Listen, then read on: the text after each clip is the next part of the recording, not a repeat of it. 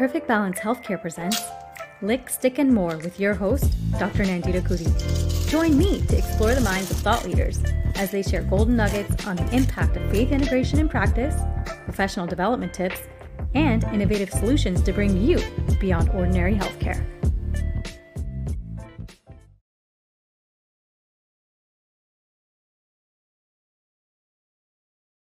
Thank you for coming in to join me for another episode with me, your host, Dr. Nandita Koodie. I have with me today doctor, friend, and consultant and partner, Dr. Zahid Sheikh. And I'm going to allow him, for those of you who haven't come across him yet, to introduce himself and to share a little bit of background and what he's doing.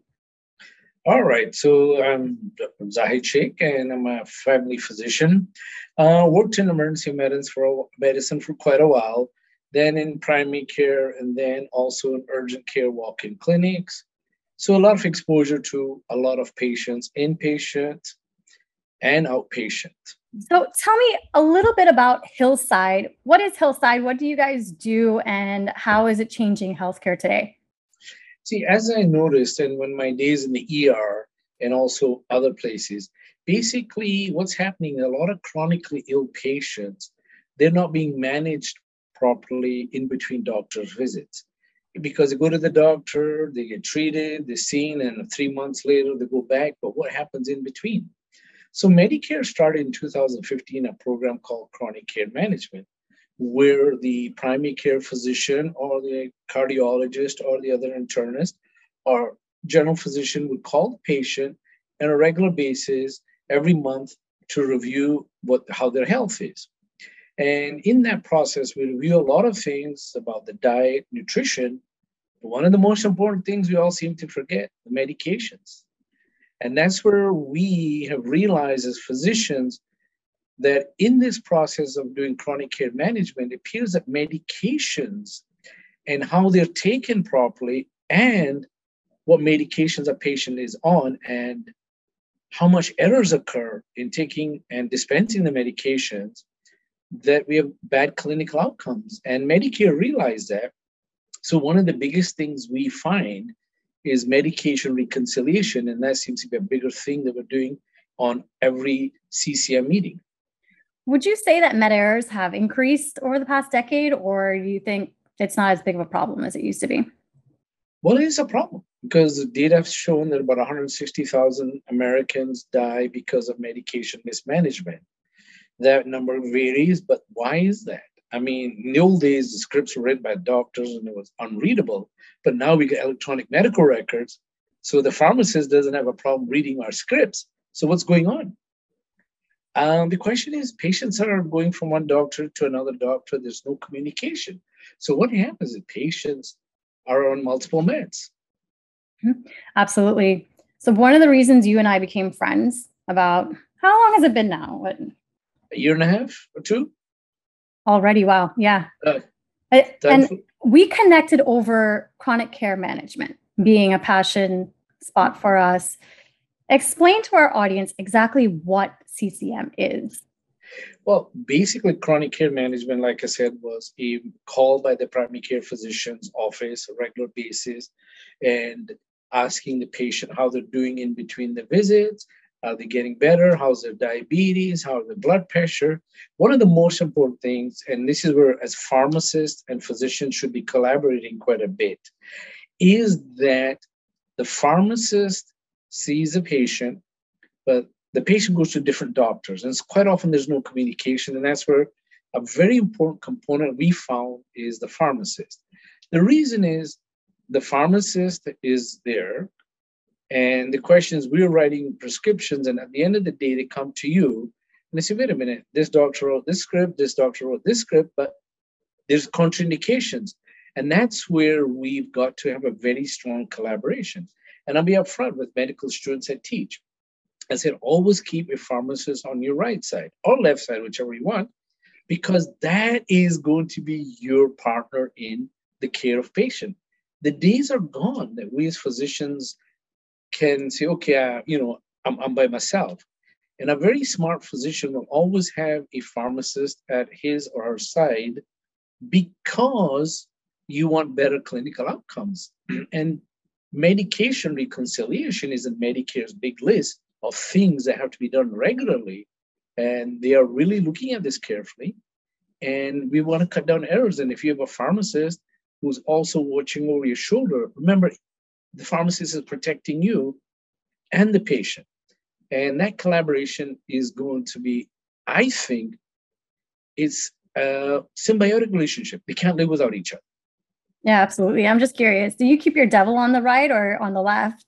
Mm. My thing is, wait a minute. No, I just want to know what side I'm on. Jacket, I think so. I just forgot about that. Nah, I don't have a devil. you have only good sides. Okay. I've got both. In, I've got both in good sides. and my thing, my pharmacist is on my both sides because I'm covered. Because what happens is, um, I'm protected and uh, making sure the pills are done right. Um, another term that's been a really hot topic buzzword right now. What are SDOH? What are the different domains of SDOH and how does CCM help to address those different sectors? Social deter- determinants of health. Big word, not brief. What has an, you're right, it's a new buzzword because when somebody sees you in the pharmacy or me in the office, we don't know what's going on in the house. And these things affect the patient a lot. They do have a very big impact. Let's look at a patient, um, for example, who has asthma. You're giving the right medications. I'm prescribing the right medications. You're educating the patient. I'm educating the patient. What is going wrong? When you have like CCM, somebody calling and the patient sitting home, oh yeah, I'm looking at the roof, I've got mold on the roof. And you think, okay, now we know what's triggering the asthma. So that is becoming a very important component of medicine. And quite often, when they come to your pharmacy and then they spend a little bit of time, then you have inter- social interaction. We have a little bit of social interaction, but in medicine, we are, you know, time and, and everything's timed. And, and these things we don't seem to pick up. But when we do chronic care management and when somebody's calling the patient, when the patient's sitting at home, there is a person who's sitting in his own safe environment. When they come to our practice or anywhere else, it's a, it's a different environment. It could be kind of, I wouldn't say the word hostile, but unfriendly because it's a different place. But at home, when we're doing CCM, chronic care management, we're on the phone talking to them, they're in a relaxed environment. They open up more to a lot more things. Mm-hmm. You know, could ask about how's your food intake? Well, you know, um, I don't have money for food. Then do we get Meals on Wheels? to help these patients. Or they have, uh, you know, a house that is falling apart, or they're in a wheelchair and they don't have a ramp. So we don't know that happened. So, but when they're talking to the patient, now the doctor's getting a lot of these information about the patient by doing CCM or chronic care management. And the social determinants of health actually are now addressed in a proper manner. Mm-hmm. Absolutely. I mean, we're looking at what are the financial mm-hmm. issues that a patient is facing? What is the stability like in the home? You know, we're mm-hmm. looking at educational issues, access issues, and we're looking at, um, of course, the quality of care. And, right. and taking all of these things into into consideration because now we're we're seeing a push towards holistic approaches Correct. to health, right? And and right. how can we look at the patient as a whole as opposed to just looking at a specific diagnosis? Um, and so I think that's really important. I'm, I'm liking that buzzword because I feel like it's really helping us to shift the way that we're practicing. See, what happens is now it's very important us to go to look at the social determinants of health. You know what? Cuba, their physicians do house visits. They have a good insight of social determinants of health. Did you know that? Why so? Why is that? What exactly because are they looking at? What happens? You know, their physicians are doing home visits. Home visits are coming back in now. Because what happens is when you, as a physician, go to the patient's house, you can actually see the environment that patient lives in. And now, when you understand that environment, you're going to be able to make more rational, intelligent decisions about their care. And quite often, when somebody comes with a elderly patient that's sitting in the same room as the abuser, that has happened. So they won't say nothing. But when you're doing like CCM or when you're doing home visit, that abuser is not there. And we pick up these things from the patient that, wait a minute, start telling us there is elderly abuse. Mm-hmm. So this is very important. A lot of these things, we have to have the paradigm shift And has the telemedicine helps a little bit there too? Yes. Uh, I mean, the, all these factors telemedicine, home visits, office visits. Now, that basically, it's things have changed, and we have to change with the times how to take care of the patient. Mm-hmm. Yeah, I, I have to say, I've been seeing a push towards a lot of tele, a lot of remote. A lot of people contact me. They're like, I want to learn how to work remotely. And I got to be honest with you. There's some things about it that I'm seeing, of course, the benefits of us being able to get into the homes of patients at their mm-hmm. convenience and reach them in ways that we weren't able to reach them and to expand our geographic reach as to who we care for. But at the mm-hmm. same time, I feel like we're losing that vintage healthcare that you're talking about. Where do you see that do you see that that loss do you see that disconnect happening where we're outsourcing more and we're we're turning to automation more in in healthcare or do you feel like there's still some of us that care about that real relationship that in-person interaction well maybe i'm old fashioned but let's be realistic you know we're human beings we're social animals and when we're interacting with people they feel more comfortable when we put people in a pigeonhole they become isolated and has COVID given you an example? Is uh, become people isolated? Actually, there's more suicide attempts during COVID, and numbers have been varied between 70,000 plus more, um, different data. But again, because there's no social interaction. So I think it's very important to continue the social interaction.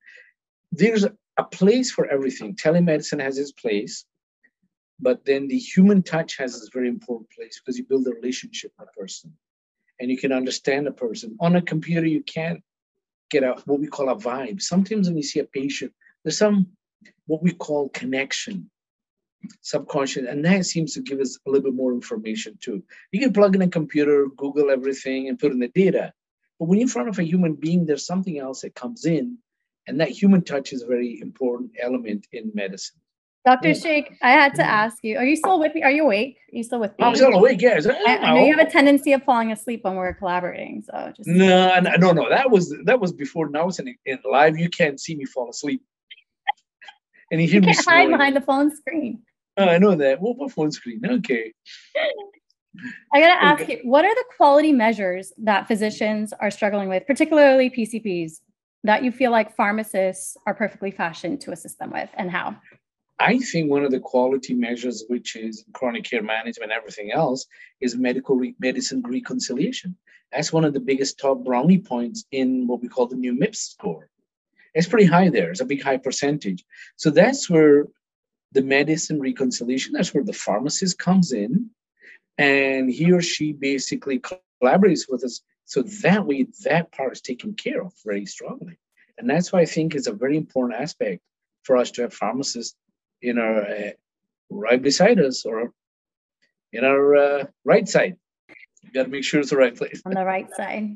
that's okay. All right. Yeah, and that's the reason I never became a surgeon. I can't tell right and left. and believe it or not, Albert Einstein had the same problem, so I'm in that category. You draw the marching ants at the wrong side on the wrong organ, right? Oh uh, yeah, oopsie daisy. would we do a left? Okay, off the cliff. I wanted to clarify something there. You had mentioned a term called MIPS. Uh, a lot of people mm-hmm. may not be familiar with that, but right now what we're seeing is a shift from fee for service to value based outcomes. And now there's new benchmarks for measuring quality care. Um, and, and that's the MIPS model or the merit incentive based uh, payment system. So that's something that is new, not really too new, but uh, fairly new to our our professions and is an awesome shift i think because now we're mm-hmm. moving away from all these quantity based metrics and we're moving more towards is the patient actually getting better? And how can we measure that? And how can we hold um, the patients above you know just looking at productivity if you will and i think it's very important because we're going to treat the patient as a whole. And it's a team approach now. It's not a one person approach. You've got a social worker. You've got a pharmacist with you.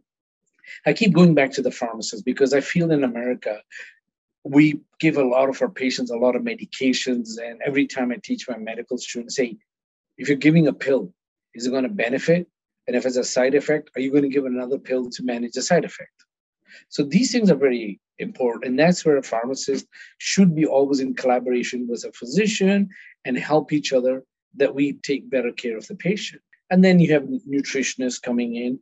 And what also is coming now is patients are going more towards what we call non traditional medicine treatment. They're looking at herbal medications, they're looking at vitamins, holistic medications. And is it because traditional medicine is not delivering?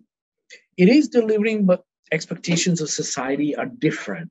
So the paradigm also has to be there. This people are going to alternative medic- medications or alternative form of health, or we call alternate medicine. Dr. Sheikh, one of the things that I mentioned on my last episode was the fact that there's a lot of responsibility being placed on physicians for mm-hmm. these patient outcomes to be met.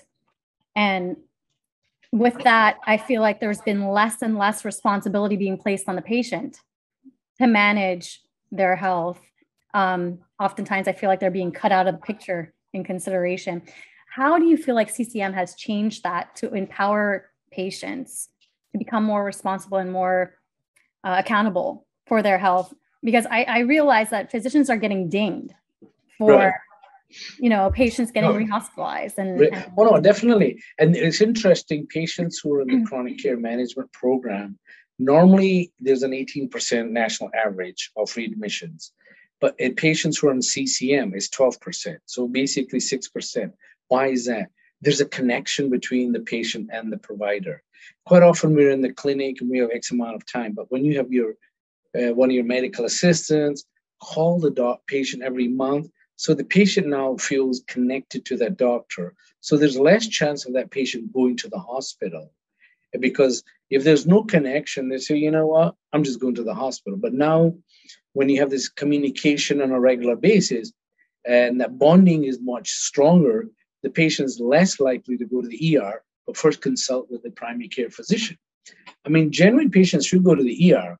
There's a lot of stuff that can be taken care by the primary care if there is communication. Yeah, absolutely. I think communication is key and just, you know, basic education. I feel like that's the piece that's missing is the thereafter, as you said. You know, you have the point of diagnosis where the physician's there, you have the independent pharmacy where they get the medication, but where's the mm-hmm. thereafter piece? Where's the actual education happening? And you can't just depend on the handoff of the medication at the counter consultation, mm-hmm. but it needs mm-hmm. to be a continued communication mm-hmm. with the patient to make sure that they find success with their regimen and it's called reinforcement, reinforcement, reinforcement. That's all it is.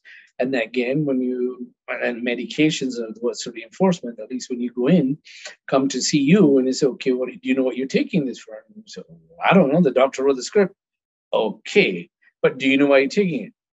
I don't know. So there comes that issue. We want to take that I don't know out, and with you, the pharmacist, there say, "Okay, the reason is it could be A, B, or C, but let me find out." And then you come back and say, Dr. Sheikh, what do you give this patient for? Uh, well, I don't know. No, going to do it.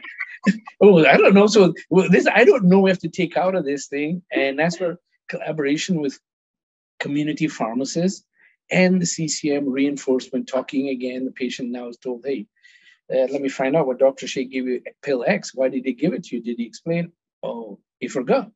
Well, I, quite often when you're in the office and you're talking to the patient, it's you know you're worried you know you forget to ask or we give them something and we do say something but then the patient only absorbs a certain amount of knowledge. But when they go home oh what did he say? And that's where ccm comes in again and then when you call them the next day hey did you forget to ask the doctor something yeah, absolutely. Thank you so much for your time and for spending this evening with me to talk about all things CCM. And I'm excited to chat with you again soon on some of the other stuff that we're doing behind the scenes. But I wish you a blessed rest of your day and weekend. And I mm-hmm. will talk to you again soon. Take care. Thank you very much. My pleasure. Good night. Thank you for listening to this episode of Lickstick and More. Subscribe and follow us on YouTube and all the social media sites at Perfect Balance Healthcare, or visit us anytime at pbh.life.